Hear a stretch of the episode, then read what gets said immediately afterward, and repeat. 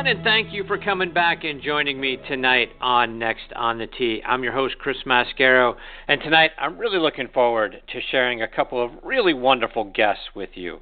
First up with me tonight, I'm going to be joined by PGA teaching pro Mike Landry. It's it's been a minute since we've had Mike on the show, so looking forward to having him back as a part of our show tonight. He teaches out at Mile Square Golf Course, which is just outside of LA.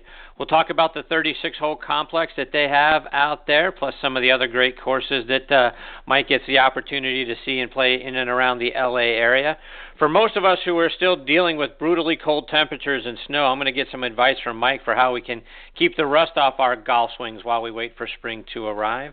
We'll talk about uh, potentially, you know, how, how can we hit straighter drives? How can we hit better fairway woods even after we've hit a great drive down the middle of the fairway? So many of us struggle with our fairway woods. You know, if it's if we're not teeing it up, we struggle a little bit, whether we're hitting it fat or we're hitting it thin or we're topping it.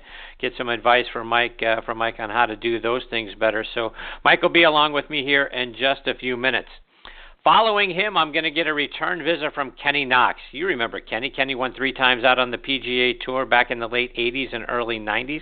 Kenny is one of the best chippers and putters in the history of the PGA Tour, folks. Case in point, the 1989 Heritage Classic, which Kenny won, he set the 18 hole record for putts with 18. Get that 18 putts for 18 holes, and the 72 hole tournament record with only 93 putts. So uh, we'll tap into some of Kenny's expertise on and around the greens. He also makes his own line of putters and wedges, which we'll talk about as well. Go online to see those at KennyKnoxGolf.com. So look forward to having Kenny back on the show with me about 25 minutes from now. So, folks, more great stories and playing lessons coming your way tonight on this edition of Next on the Tee. Thank you so much for tuning in and taking the journey with us over the next hour or so. And as you know, we are sponsored by the French Lick Resort. Let's hear a word from our good friend Steve Rondinero about what they have going on up there. When planning your next golf buddy trip, consider something completely different for 2018 at French Lick Resort. The Eagles, Birdies, and Pigeons package. That's right, pigeons. Take your best shot with a day at our Pete Dye course, a day at our Donald Ross course, then top it off with an outing at our new Sporting Clay shooting range. This package is reserved for groups of 12 or more. Just you and a pal craving a world class golf getaway? Well, our Hall of Fame package can't be beat for a pure golf experience and value. Pete Dye, Donald Ross, and our two historic hotels make a legendary combination. French Lick Resort can also help you bring your game to the next level. Check out our Early Birdies Tune Up, our Game Changer, and Rapid Recovery Golf Academies. Start making those 2018 plans now with an online visit to FrenchLick.com. French Lick Resort, home of the 2018 Senior LPGA Championship and the Symetra Tour Donald Ross Classic. Yeah, folks, be sure to go online to FrenchLick.com to see for yourself how great a place it is and to book your stay. And oh, by the way, my friends, the thing that Steve didn't talk to you about is they've got a casino right there on the property as well. Great place, FrenchLick.com. And folks, have you heard me talking about ClubHub sensors over the last couple of months? Well, if you haven't, listen up and get ready to discover the best portable shot tracking and swing analysis golf device out there on the market. Other shot trackers tell you what happened. ClubHub tells you what happened and why.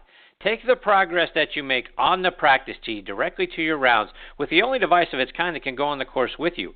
I have ClubHub sensors on all of my clubs. They screw right into the tops of your grips, and I can tell you, folks, since I put the ClubHub sensors on my clubs, I've learned more about my swing and all of the data surrounding it than I've learned over the 40 years I've been playing the game. Not only do you get GPS distances to the hazards and to the greens, but you also can see your round. You can go back and look at the images and the layout of every hole in the course that you just played and see exactly where and how far you hit every shot. No other GPS tool in the market captures that and lets you go back and review your round the way the ClubHub app does. It's available for Android and iPhones. The app keeps track of your swing speed of every club in your bag, your tempo, your angle of attack, plus 3D images of your swing as well. And no other rangefinder can do all that for you. Go online to clubhubgolf.com to order your set of ClubHub sensors today and enter the coupon code NEXT, that's N E X T, to get 10% off on all products at checkout. Again, clubhubgolf.com, enter the coupon code NEXT, and you're going to get the best GPS and swing analysis tool on the market for a great low price, and you're going to see your game in a whole new way. We are also excited to be partnering with the Ben Hogan Golf Equipment Company. They are back with the same great equipment that you know and love without the retail markup that you hate. Now you can buy premium Ben Hogan irons, wedges, utility irons, hybrids, and bags directly from the factory at prices your wallet's really going to appreciate. Visit them online at benhogangolf.com and give them a call at 844 53 Hogan. That's 844 534 6426 to learn more and order your set today. Plus, also go online to check out our friends at the Bobby Jones uh, Apparel Company by going to uh, BobbyJones.com. Their holiday collection is out, and the shift in seasons is the perfect opportunity to change things up layer upon layer. Give your wardrobe a boost of dapper style. They've added some great new details, fresh colors, new additions with genuine enduring character. To see it all online, go to BobbyJones.com. And folks, as you know, we are partnering with one of uh, you know our our favorite folks on the planet, and that is Russ Holden and the folks over at Caddy for a Cure. One of the most unique opportunities in the world of professional golf is available to you through Caddy for a Cure. You get to spend a day inside the ropes with one of the world's best players as their caddy. It is a fantastic way to have the time of your life while supporting our wounded service members and Fanconi anemia. You get to walk side by side with the tour player experiencing professional golf as an insider. And in addition to the experience you're going to have, you're going to get a fantastic gift package from Caddy for a Cure, which includes Under Armour logoed apparel and an eyewear package, a tour grade caddy bib suitable for autographs and framing, a tin cup ball marking gift, chef's cut real jerky, and professional photographs from your day. Go online to caddyforacure.com. That is C A D D Y F O R A C U R E, caddyforacure.com to learn more. Now back with me on the French Lick Resort guest line is Mike Landry. Mike is a PGA teaching professional at Miles Square Golf Course out in Fountain Valley, California, which is just outside of LA. Miles Square is a 36 hole public golf course designed by David Rainville that opened back in 1969. Mike has also taught at the Marriott at Manhattan Beach. He studied at the University of Mary Hardin Baylor in Belton, Texas. He's been a PGA Class A teaching professional for over 25 years, and I am honored to have him back with me tonight here on Next on the Tee. Happy New Year, Mike. Thanks for coming back on the show. Hey, Chris, great to great to be on the show and great to be active. no doubt. So, Mike, I have to imagine on on some level you've got better weather out in LA than the most of the rest of the country is experiencing right now. I know you guys have been getting a lot of rain that uh, you know to follow up the drought that you had and the fires that you had. So, uh, but uh, I imagine it's much much warmer and nicer than the rest of us across the country. Let us live a little vicariously through you. How are things in LA? You know, we've had some great. We had a really good summer. Uh, you know, a lot of good weather patterns. Uh, which is fantastic. And then again, we're into the rain, which we need, but again, we have to be prepared, for it. And the summer we had in Southern California, we had the U.S. Amateur out at uh, L.A. Country Club, or it was at uh, Riviera. Then we also had the Walker Cup as well. So that was quite a summer for amateur golf in L.A. So, and Mike, you know, as I mentioned, you're teaching out now at Miles Square Golf Course, a 36-hole facility that's a public facility out there. Let our listeners know. Talk about talk about what you've got out there. Talk about what the golf courses are like and what the facility in general is like. Yeah, we're right basically in Orange County, right near Fountain Valley, Huntington Beach area, and right off the uh, 405 at the Warner East exit. Uh, it's a 36-hole structured facility uh, you got the classic 18 pine tree tree line traditional, and then also we have the players course, which is modern, mounting and water, but you know equally the same length, but again much more modern. Uh, you know we have uh, you know lighted range, very busy. Uh, again, we pride ourselves on pace of play, customer service, pace of play. Uh, so it is a, a full service facility, and it actually is a mile square. So it's you know tied into the park system for uh, Fountain Valley or the county of Orange County. So it is got some structure there. And Mike, there there are so many great golf courses in and around the LA area, plus you know along the California coast. On top of Miles Square, what are what are some of the other golf courses that uh, that you enjoy getting out to play? you know, there's uh, Pelican Hill right near the Newport Beach area has 36 holes of upscale resort style golf. Uh, you know, again, we can head out, you know, an hour or less out east, you know, Riverside area. You got some good modern golf courses out there. Uh, again, being in Orange County, it's it makes it a little more difficult to get north of LAX. just just due to the traffic alone. To be honest with you, a lot of people say, you know, you like to play a little Sherman Oaks, and you kind of almost say, hey, I, I don't go past LAX. So again, I it's it's kind of a thing where you got to get on that side of town to get back on that side of town. So we're once you get kind of down this way, it's it's a luxury of being here because anything north of LAX is makes it a, a challenge.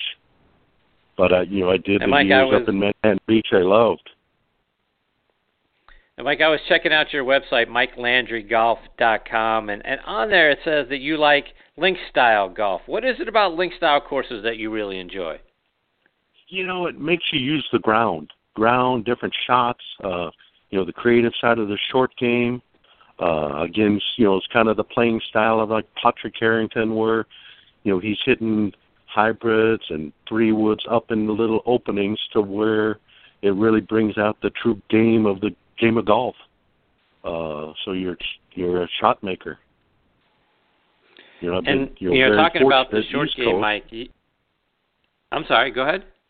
Oh, okay, yeah. And again, when I was in the Met section, Met PGA section, I was able to get exposed to the Shinnecock Nationals, the Winged-Foots, uh, the Maidstones, and then even I played uh, years ago when we were on our last interview.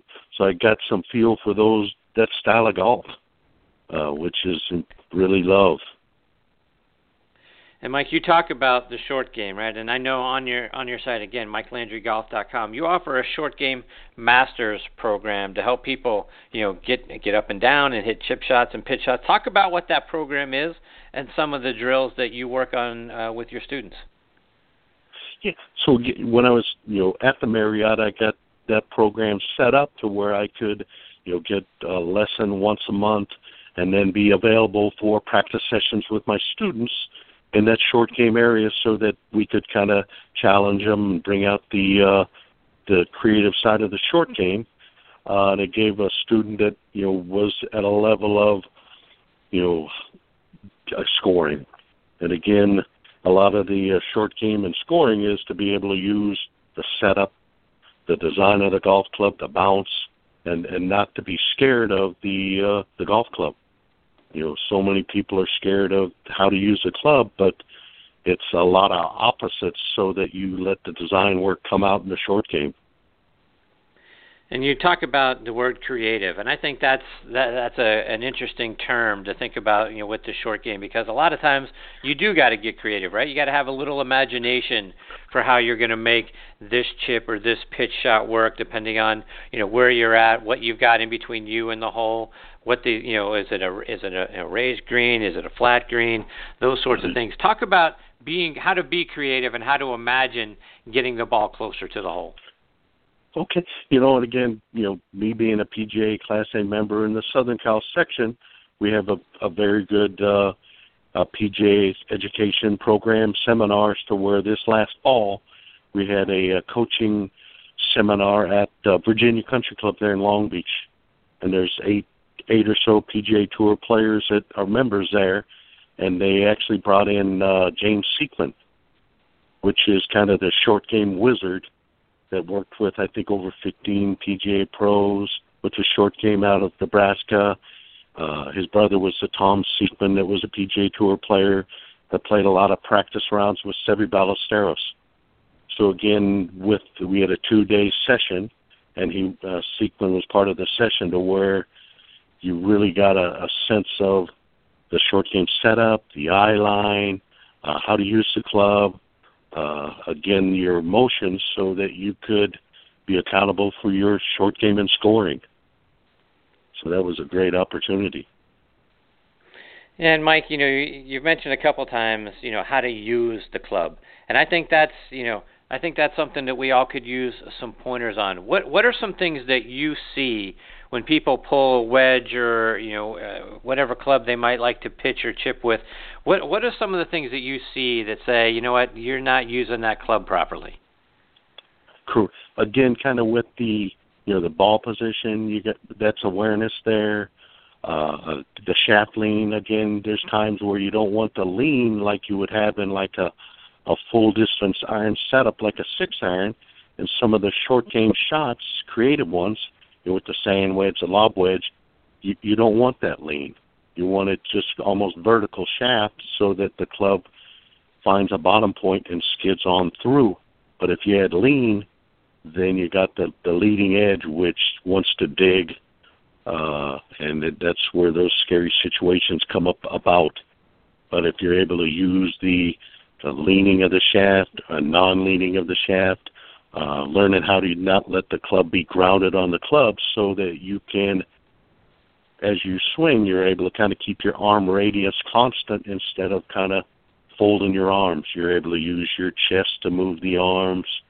Uh, again, kind of use more of the chest so that it moves it and you can, you know, let the club strike the bottom of the arc instead of – trying to find a way to get the club through the shock.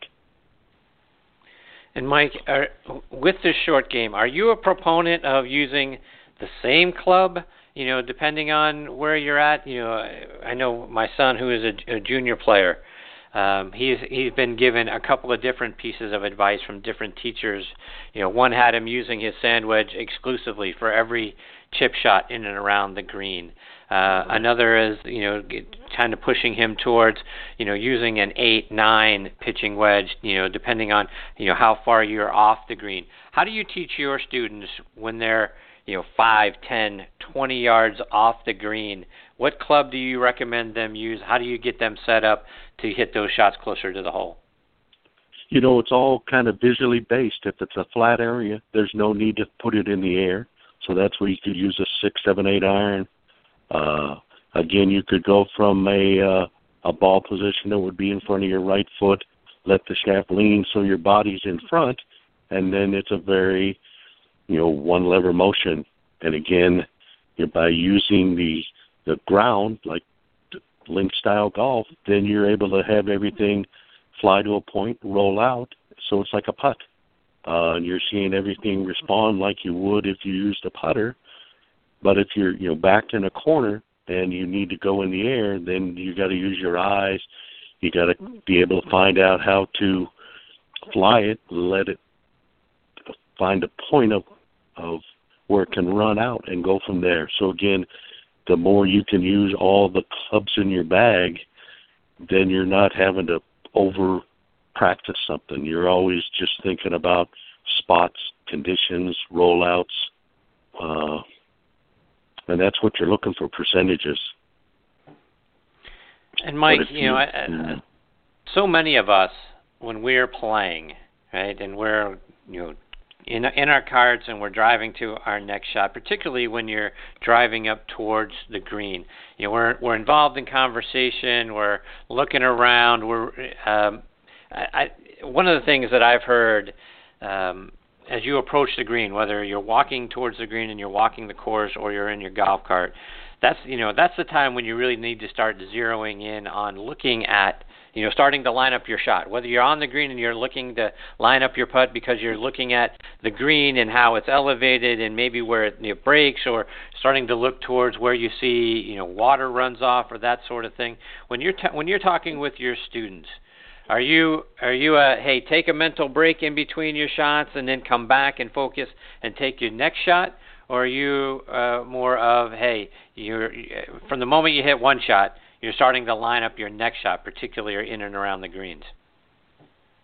I think you just you know after you've hit a good you know iron or good tee ball, you need to kind of reset, and that's where you've hit a great shot, let it go, move on to what your next shot's going to be. If it's up around the green, then you have to clear out what was done and then look at you know with that short game shot or the pitch shot you got to look and see you know what is the grass shiny is it dull is there slopes this way that way or did you see someone just hit a shot that zipped by the cup and it was good contact, well, maybe that was down grain. Or if it was slow approaching, then you could say, wow, that could be against the grain. I better rethink what club I was going to use and then be able to not kind of fight things or kind of force things this way. You're just basically, you practice to make good contact, and now you're able to let things take their shape. And you mentioned shiny or dull. What does shiny or dull tell us? Uh, that would be the you know the the grain of the grass. Uh, you know, southern states with the Bermuda. Uh, again, even the setting sun, so that you can you know see the shininess, which means it's down grain or fast, so it's going to run away. Uh, if it's dull, then it's going to you're going to have resistance, so that it'll be slower, even though you've made good contact. You know, ways to kind of check it is you got a pitch shot, a chip shot, go up to the edge of the green, you can see the edge where the grass is going one direction or other, whether it's away to you, left, right. Uh, if you were to walk up to the cup, you could look around the cup and see if there were any, you know, later in the day, you'll see lip outs. Again, you're able to get a sense of when the ball slows down. Is it slowing down because it's against the grain? Is it slowing down because it just rolled out? Is it slowing down and pulling to the right or to the left? You got to you know kind of look and respond. And Mike, you know, kind of backing all the way up for those of us that are still looking at you know two three months before we're going to be able to get out there and play golf again. What are some of the things that we can do to keep the rust off our golf swings? Uh, you know, with the putting, uh, again, I think it's Eyeline Golf has the steel balls. There's a pack of three heavy weighted balls to where you could, you know, hit foot touch with those steel balls. Get used to, you know, hitting it solid. Uh, again, get used to, you know, with that rolling that steel ball that gives you a chance to hit a, a foot putt that on normal conditions with a golf ball might go 10 feet. So again, that's a way to kind of train your putting without, you know, over thinking your stroke. Uh, again, you know, with the uh, you know, the pitch shots in the basement or the house or those the East Coasters that are in the basements with their mats, uh, learning how to uh, when they set the club head, not let it actually rest on the ground with pitching and chipping, get to where if it was the the bottom of the club head would be resting on the top of a ladybug or a, a round uh, furniture tack, so that you're gonna when you make your swing, it's gonna have its shape. It's not gonna have tension. Uh, you're able to keep your arm radius to where your chest can move your arms because once the chest stops moving, then your arms stop moving and then your wrists want to move. And then again, that club head gets out of position and what was once going to be the bounce being used is now the leading edge. Uh, but again, the putting, uh, the pitching motion, uh, yeah, again, that's you know one of those short clubs are good because then you're not going to hit any lamps or any furniture. So you, you got to think about these variables. yeah, I'm a big proponent, and I've done it ever since I've been ever since I started with like GolfTEC years ago. Every student I had, I would give them a of one of those rubber molded training grips, and to this day, I still do it because if I get them to take ownership on their hand position and grip, um, I don't have to move it around. I can just give this, say this is how it fits. It's like a puzzle. Make it fit. Yeah. If you don't think this works, then what have all these other great players done? because right. they've done this. So that that helps. And it's again for us golf professionals, it's a a two dollar item. Uh, someone that goes buys one in a golf shop, eight dollar item. So again, for us to yeah. give away a two dollar item, and not have a student down the road say all he did was work on my grip. This way, you gave him the visual, you gave him the two dollar molded training grip. You don't have to put it on a club; just hold it in your hands so that you get yeah. ownership. So, Mike, going all the way back to early parts of your career, and I know you've been a Class A teaching professional now for over 25 years, but going all the way back, was did somebody you know share a tip with you when you were a young teacher or, coming up um, that uh, that you've incorporated into into your teaching lessons? Something that sort of stuck with you over the years? The short game. I mean, the the short game is priceless because if you buy into the setup, and then we're in the technology area where everything's so visual, if your short game setup is not visually correct, you're out of position. So you you got to get visually in position so that you're you're going to be able to hit these shots that all the great players do, uh, and that that's huge. Because then again, junior golfers, like you mentioned, your son playing junior golf, just short game can separate the runts from the strong players, mm-hmm. and that's that's priceless. And then when they do develop, and like the Dustin Johnsons, once they get that build and that length, and they had that magical short game from the junior being creative, they're unstoppable. Mike, one more tip before we let you go, and, and an area that I know that I struggle with is fairway woods. Hitting a fairway, you know, I can hit a nice drive, put it right out there in the middle of the fairway on a par five. You know, I may have you know 230, 240 in, and I'm going to pull my three wood out, and now I'm struggling. I either I'm either topping the ball, I'm hitting it fat, I'm hitting you know hitting it thin. What's a what's a good tip for for me and for our listeners that want to hit better fairway wood shots? That's a great question. Again, to follow up with that, uh, you know, the fairway wood setup's just like a driver setup. So visually, when you're looking at pictures of high level players, if you were to actually look at the back of the driver or three wood club head, the back of it would be in the middle of your stance. So if the back's in the middle of your stance, then it's well forward. Whether you're taking a practice swing or the golf ball's there or not, it's where it should always be. Uh, and then with it back of the club head center of the feet or stance, your body has time to make its motion. But if you just kind of put it like it was an iron, your your body can't get out of the way. So I'm really a big proponent of, you know, woods, drivers, fairway woods. If you want a fighting chance, you need the back of the club head or wood head, metal head, middle of the feet, so that your head's behind the ball.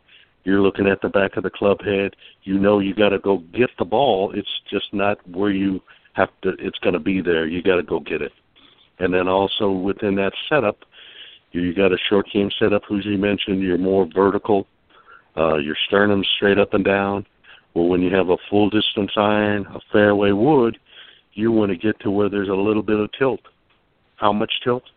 Uh, that's where you need a kind of a template to where if you took your right hand and touched the palm of your hand and touched your right kneecap, that creates enough tilt to where now you're offset. So you can't see yourself when you're playing or practicing, and in many cases, boom, you've got that offset setup that gets you set up for distance. That's a great tip. Thank you for sharing that. I'm going to put that to work right away. Mike, before we yeah. let you go, let our listeners know how can they follow you, you know, stay on, stay up to date with all the great things that you're doing, whether it's online on your website or over social media as well. Yeah, um, you know, basically, I'm also, you know, I'm on Facebook. Uh, I'm at, you know, MikeLandryGolf.com website. I can work with you there. Uh, I'm excited about get that sh- the uh, the mat the masters program going, so I, I need to get that activated again at Miles Square and get some acceptance there and get that going. Uh, again, you know, it's the students I had up in Manhattan Beach in the Southway, South Bay. You know, driving the 405, you can make some good time, but there's the driving tip I have is when you get near, you know, Springdale Valley View, that's only like three miles away. All you'd have to do is get off on us uh, Springdale, Golden West, or Beach, and it's eight miles there, or eight minutes there, and four minutes to eight minutes in, instead of sitting on a freeway for over 30 minutes when you could just get off. There you go. There you go. Get in there, get, get a couple tip. of swings in, spend some time yeah, on the driving range, come see you. Perfect. And they could always, you know, text me, say, hey, I'm stuck on the 405. I'm right here, like Valley View exit, where they would go to the Navy golf course. From there, they could just say, you know what, I'll tell them, to get off. Get off at Springdale. Eight minutes, you're on Warner. Eight minutes, you're at the golf course, and you've left the 405 alone. there you go. Great advice. Mike, But thank again, you so much for taking time troops. out of your night to come back on the show. It's been great catching up with you. Okay, hey, thank you very much, Chris. Take care, Mike. Thanks again. You have a good evening. That is Mike Landry, L A N D R Y. Mike Landry, and you can find him online again at MikeLandryGolf.com. He's got a lot of great tips and uh, some videos on there, and uh, the opportunity to take some lessons with Mike. And uh, he's just a wonderful man, and uh, glad to have him back on the show. Need to get him back much sooner next time around because I really enjoy getting to spend some time with Mike. He's a great guy. All right, before I get to my next guest, Kenny Knox, I want to give a shout out to a few of our sponsors. First, I want to remind you about our friends over at Syncit.com. You know how we like to keep things on the positive side here on Next on the Tee and have a positive approach both in life and on the golf course. Well, we're excited to continue to be partnering with the folks over at Syncit.com.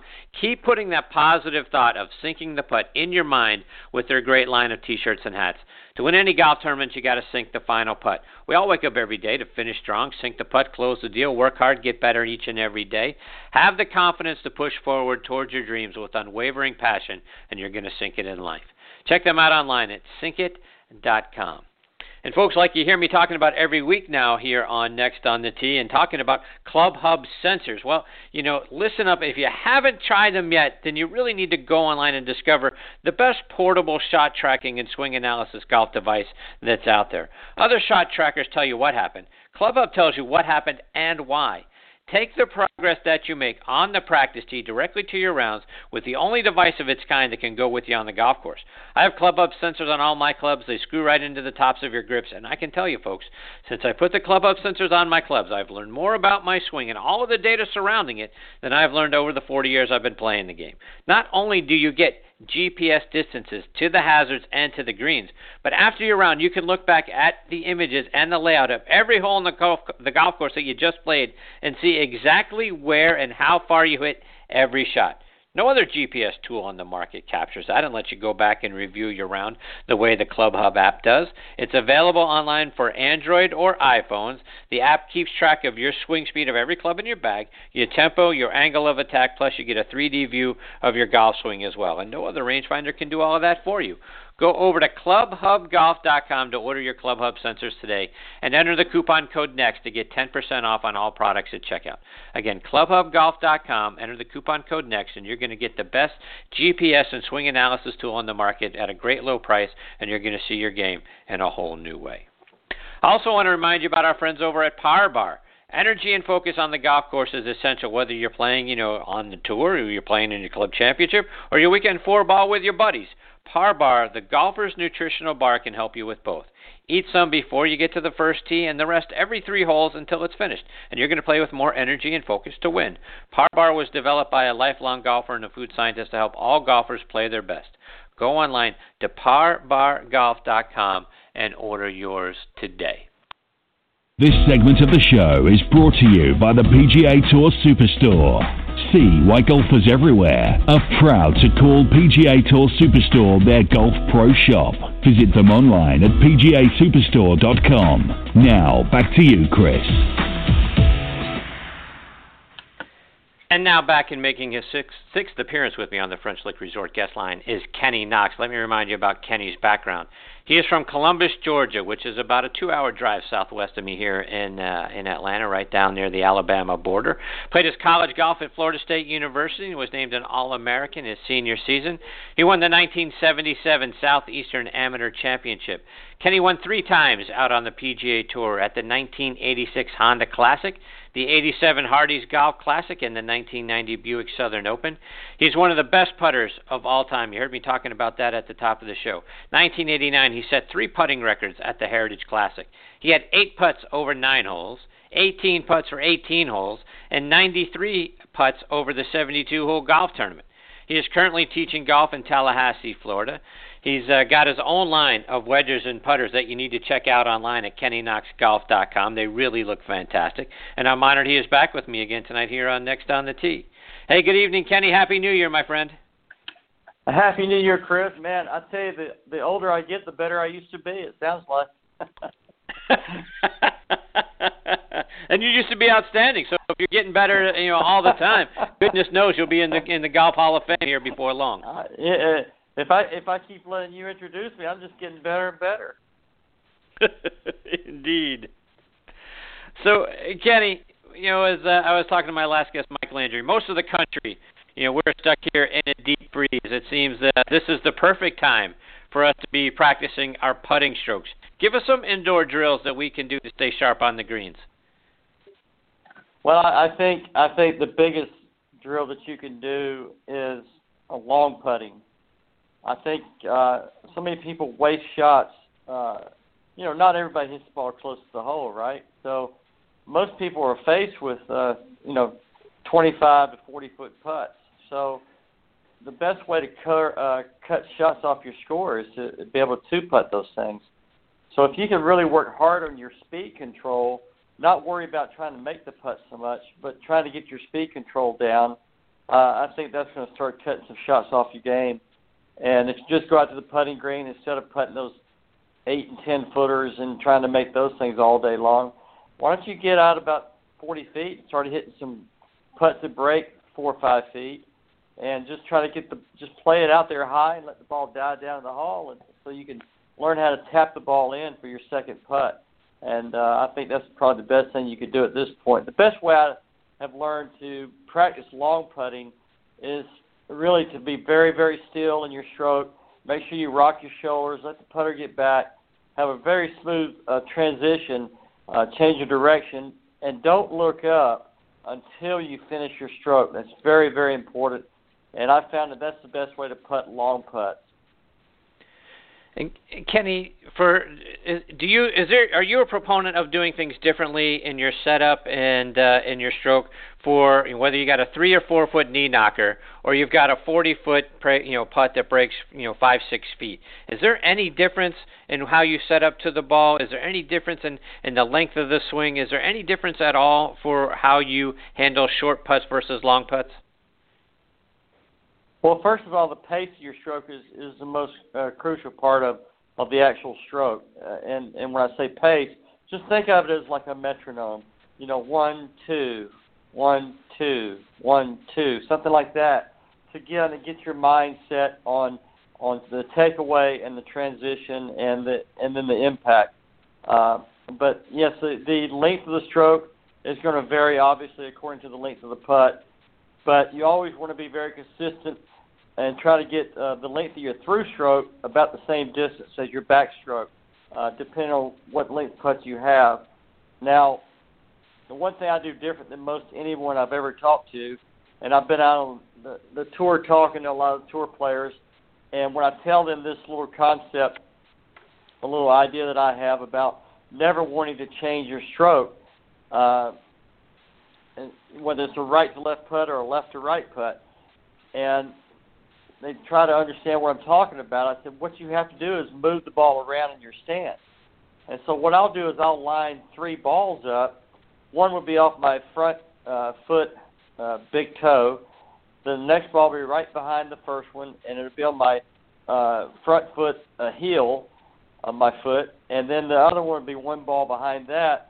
And of course, that's going to be more t- uh, closer to my zipper area uh, on my slacks. So then when you set up the front ball and you hit it, you'll notice that your stroke, first of all, the ball's up in your stance. The the the your hands are back a little bit of the ball and your shoulders are open. So naturally, the path of the stroke is going to go straighter back, and then uh, the release of the putter head is going to be a little bit uh, earlier at impact. So therefore, the ball is going to stay. Uh, it's going to go to the left.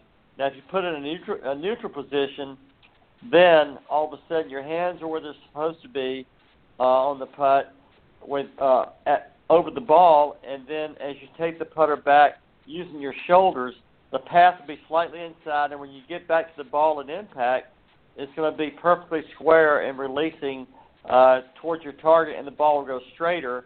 And then one ball back of that, obviously the shoulders are going to be closed, the hands are going to be up, and the path of the stroke is going to be much more inside. So therefore, when, when the putter gets back to the golf ball, it's going to be slightly open, and it will miss to the right. So you say, well, why would you want to miss right, or why would you want to miss left? Why wouldn't you always want it in neutral position? And I said, because you don't always have a straight putt.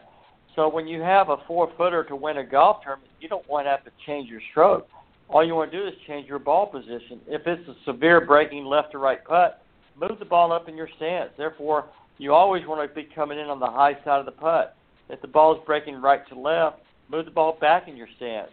And then the putter face will be slightly open at impact, and you'll always be on the high side of the hole. So keep that in for a little tip there and see if you can do it and see how it works for you. And Kenny, let's let's back off the green a little bit. Like I said in your intro, you've got a wonderful set of wedges that you've designed, and um, you know when you look at your wedges compared to other wedges on the market, what in, in your mind, what what sets them apart? What's different about the Kenny Knox wedges that you don't see maybe in some of the you know bigger brands, the TaylorMade's, Callaways, etc. Well, every every good wedge, every good wedge player wants to keep the golf ball on the club face as long as possible. So many times people don't understand why the ball rises up the face. It starts at the bottom and it climbs up the face, and you never can really get a consistent ball flight uh, when you're hitting a, a short shot. And so what we did, we designed our wedges to have a uh, a higher center of gravity because of the A-shaped uh, bounce on the bottom of the, of the club, and so therefore it bra- raises the center of gravity. So when you hit the golf ball, it's going to stay on the club face longer, and you you can control the ball flight better that way. So therefore you can control your distance and how the ball releases when it hits the green.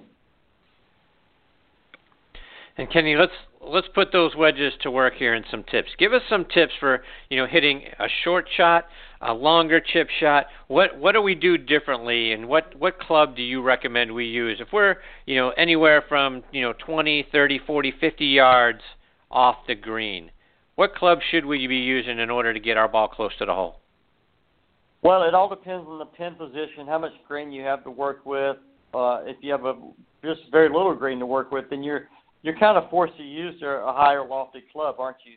So therefore, you know, you would probably use a 60 degree if you have it in your bag or a 58. And so, uh, if you have a lot of green to work with, then you want to increase your percentages by by landing the ball on the green and letting it run out. I always try to tell people when I'm chipping the ball, I use a one third to two third rule. So I want to fly the ball one third of, of distance to the hole. So if I had a 60 foot shot, Chris, I would want to fly that ball 20 feet, and I would want that ball to run 40 feet. So I would pick my club accordingly. I don't I don't fall in love with any one club in my golf bag. It just depends on the shot that I'm faced with. So if I got a back pin placement and I can fly the ball 20 feet and let it run 40 feet, well, if it's uphill, I'm probably going to use like a nine iron, according you know, depending on the the speed of the greens, uh, or a pitching wedge or something like that. But if it's downhill, then obviously you're going to probably have to use more of a, a gap wedge or even a, a 56 degree sand wedge on that shot. So, and again, it, it depends on the speed of the greens. Many times I'll use a seven iron off the green and land the ball one third of the way to the hole and let it run two thirds of the way. So it's really interesting uh, concept. It's very simple to understand, but it you really need to practice that shot and determine the speed of your greens that you're playing at your local club or if you're playing a tournament somewhere else, you need to go ahead and, and get a good idea of what speed those greens are. How firm the greens are is another uh, factor that plays into it. That's, this is why golf is not an easy game. You have so many different variables that that you have to factor into each individual shot. But that's also what makes it such a great game because you're able to use your imagination when you're hitting these short shots. If I'm 40 yards off the green and the pin's in the middle of the green, I'm 90% of the time I'm going to use a 56 degree wedge, fly the ball in there and stop it. But if if I can run the ball, I'm going to run it more often than not if I can run the ball to the hole because I want that ball on the on the ground uh, pretty much as soon as possible to get that ball rolling like a putt. So you'll be more consistent with your distance control. And Kenny, you've got a couple of great videos for bunker shots, short bunker shots long bunker shots. Take us through those. First, talk about you know setting up and hitting a short bunker shot. What should we be doing? How should we be setting up, and how do we execute that shot? Well, again, you have to factor in the type of sand you're you're in. If you're on an uphill lie or flat lie or whatever, uh, you know, it, what's the what the depth of the sand is. Is it soft sand? Is it is it is it tight lie? And all these things play a big, huge factor into the sand shot. It's very important to understand this. uh, you have typically a gap wedge is going to have less bounce on the club. So let's say a 52 degrees wedge is going to only have about 8 degrees bounce on the club. And then the 56 degree typically has the most bounce. So my wedges have 12 degrees bounce on a 56 degree wedge. And then, of course, a 60 degree wedge is going to have a, not much bounce on it, about, again, 8 degrees. So if the sand is very firm, you don't want much bounce because what's going to happen, the club is going to bounce, just like it says. And so you you want to take the bounce out of the club. And so always in the bunker shot, you always want to be adding loft at impact. So you're using the bounce of the club and not the leading edge. So many amateurs get in a bunker and they square their stance, and then they try to get the ball out using a square club face at impact.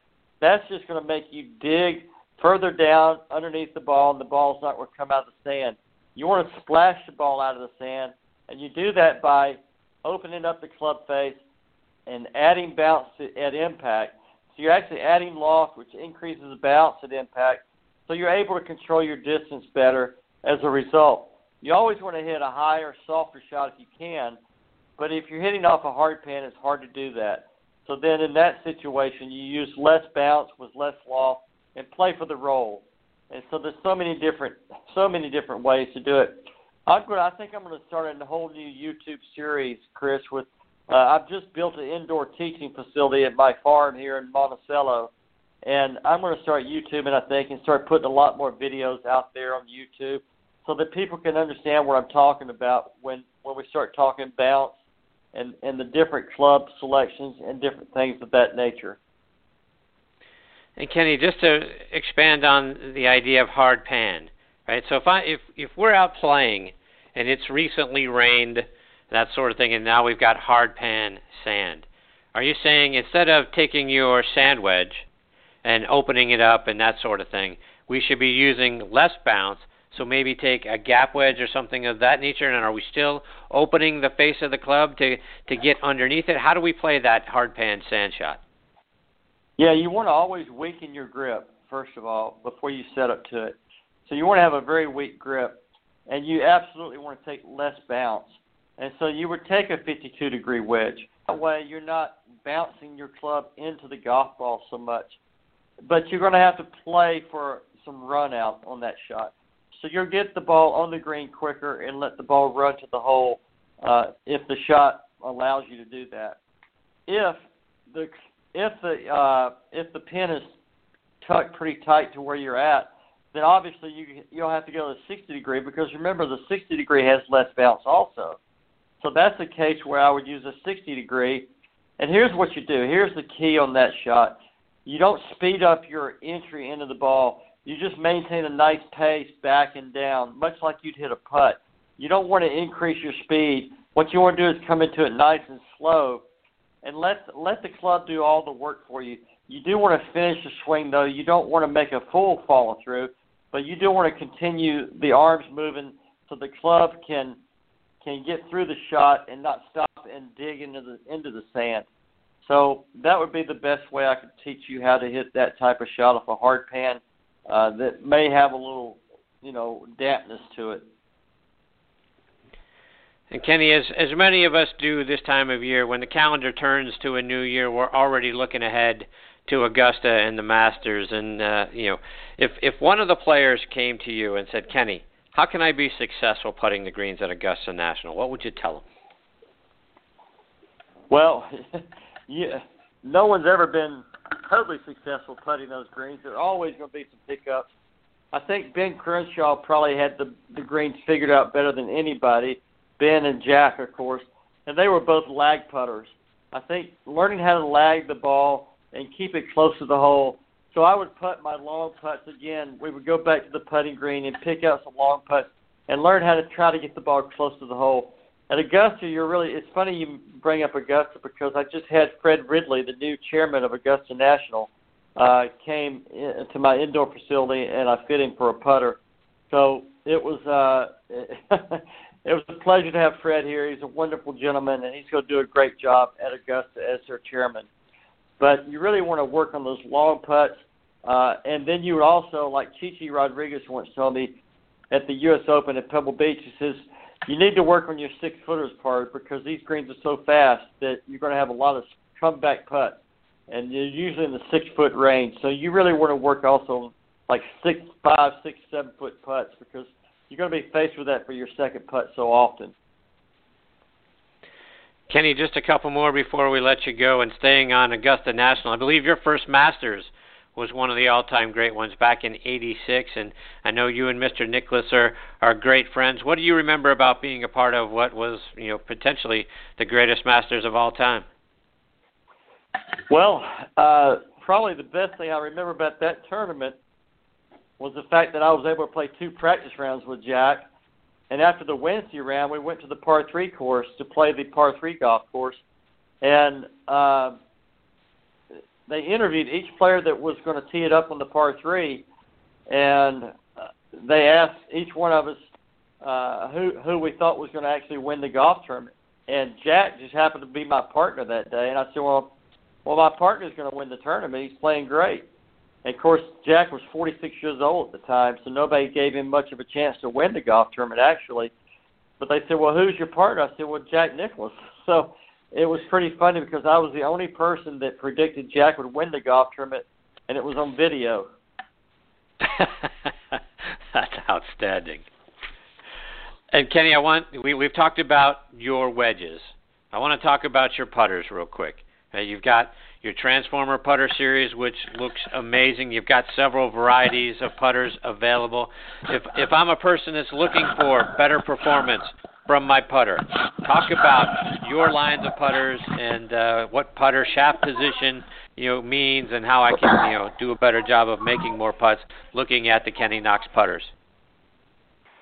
Well, this is a a, a really a fun time of year for me because uh, November, December are really not great time as far as uh, really getting out there and helping people with their golf game that much and selling a bunch of product it usually starts up in January, and I'll be hitting the road here next week, going down to South Florida, and be going to these really nice clubs down there and selling my putters. And my whole concept on putters, you need to be fit for a putter, one that fits your eye. Uh, and what I mean by that is all the different hosel configurations and the the different uh, sizes, you know, the blade between the blades and the mallets, and the different uh, positions that the hosels go into the heads that can really change with each individual as the way they line the ball up. And so I'm all about learning how to line up first. I figure there's only three things in in putting, and that is alignment, and then mechanics, and then trust. And so what I try to do first of all is teach people to line the ball up correctly, using the putter that they that helps them the best with the way they see the the putter and the way they see the line of the putts. And so, for instance, if you think that you always have had a, a heel shafted, toe down blade putter, and you think that's the putter for you because that's what you've always used, you may be exactly right or you may be 100% wrong. You may actually fit better for a center shafted mallet, for instance, according to your stroke, according to the way that you line up a face balance putter may be just a putter for you, or vice versa. You may need a, a toe down putter that allows more play in the toe. And so you really need to be fit for that putter for length, for lie, and also for the putter that actually helps you line up the best. And that's what I do in my fitting system is I help people line up according to the way they see the line. And I use a laser system to do that, and it determines – about 75% of the people will uh, you can improve the way they line up according to which putter they should be using. About 20% of the people you just flat, flat out can't help because they're all over the board no matter what putter you put in their hands. And about 5% of the people, which I call my 5% club, they line everything up perfectly. And uh, Jack Nicklaus happens to be in that 5% club. I have a 15 handicapper in Valdosta, Georgia, that has bought three putters from me that happens to be in a five percent club. So it doesn't matter whether you're a great player or a great putter or you know an average player. Fred Ridley also was lining up everything uh, you know perfectly the other day when I fit him in my studio. So uh, but it's very important to be fit for length and lie. And so then the second thing is your mechanics, and your mechanics are so very important.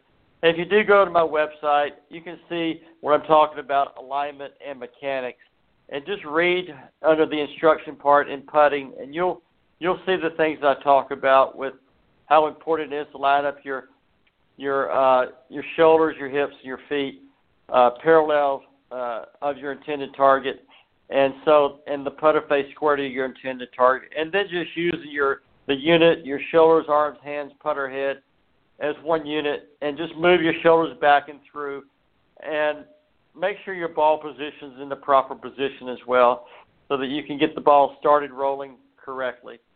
And if you ever want to know more about putting and, and how what works the best, just go to my website. And I think there's enough there to teach you. And be looking for me more on YouTube. I think I'm going to be out there a little bit more now that I have my studio constructed. Well, Kenny, you know, it's KennyKnoxGolf.com is the website. Kenny, let let our listeners know how can they stay up to date with where you're going to be if they want to come out, get fit, see you, that sort of thing, and then uh, how can they stay up to date with what you're doing on social media?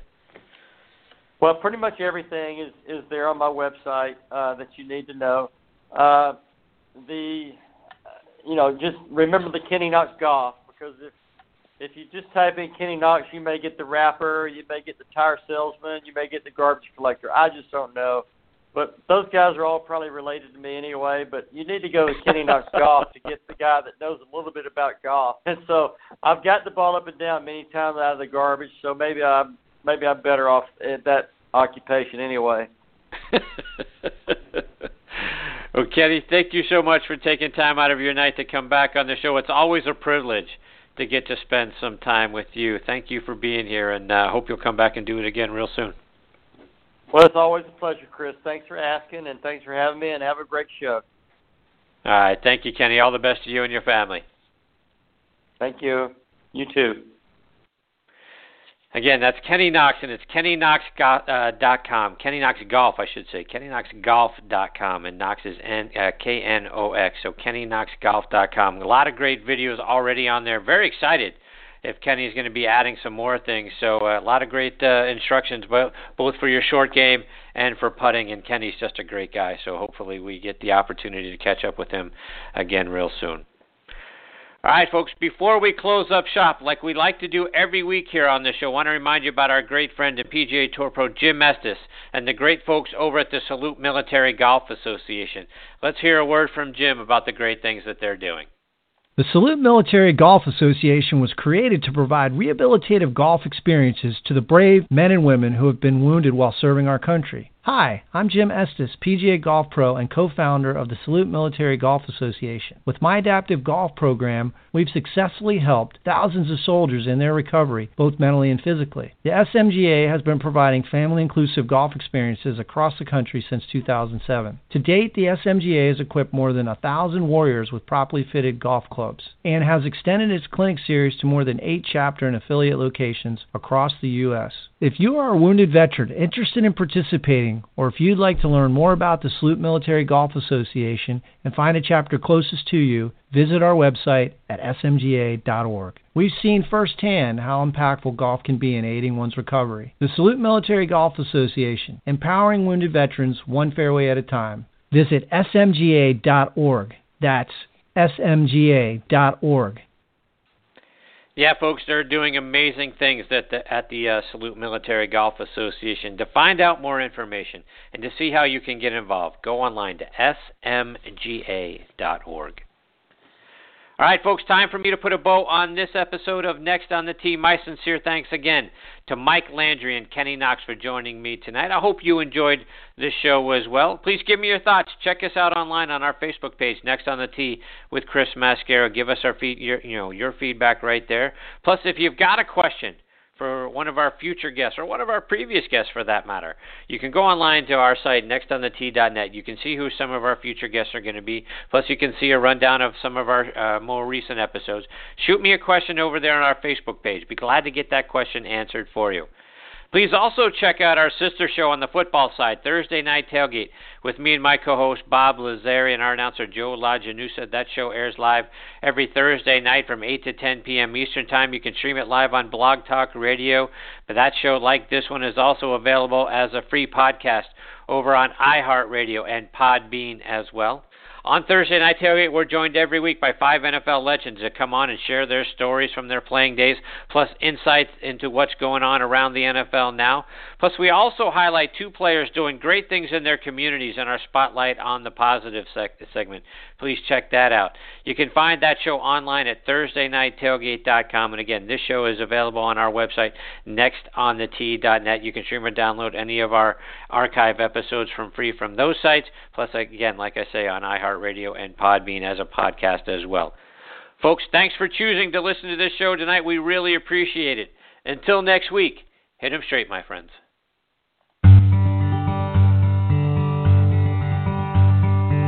Been listening to Next on the Tee with Chris Mascaro, where PGA and LPGA pros and top instructors and media members go to tell their stories. Join us the same time every Tuesday to hear more stories about the game we love from people who love sharing those stories with you. It's all about the great game of golf. It's all about the great game of golf.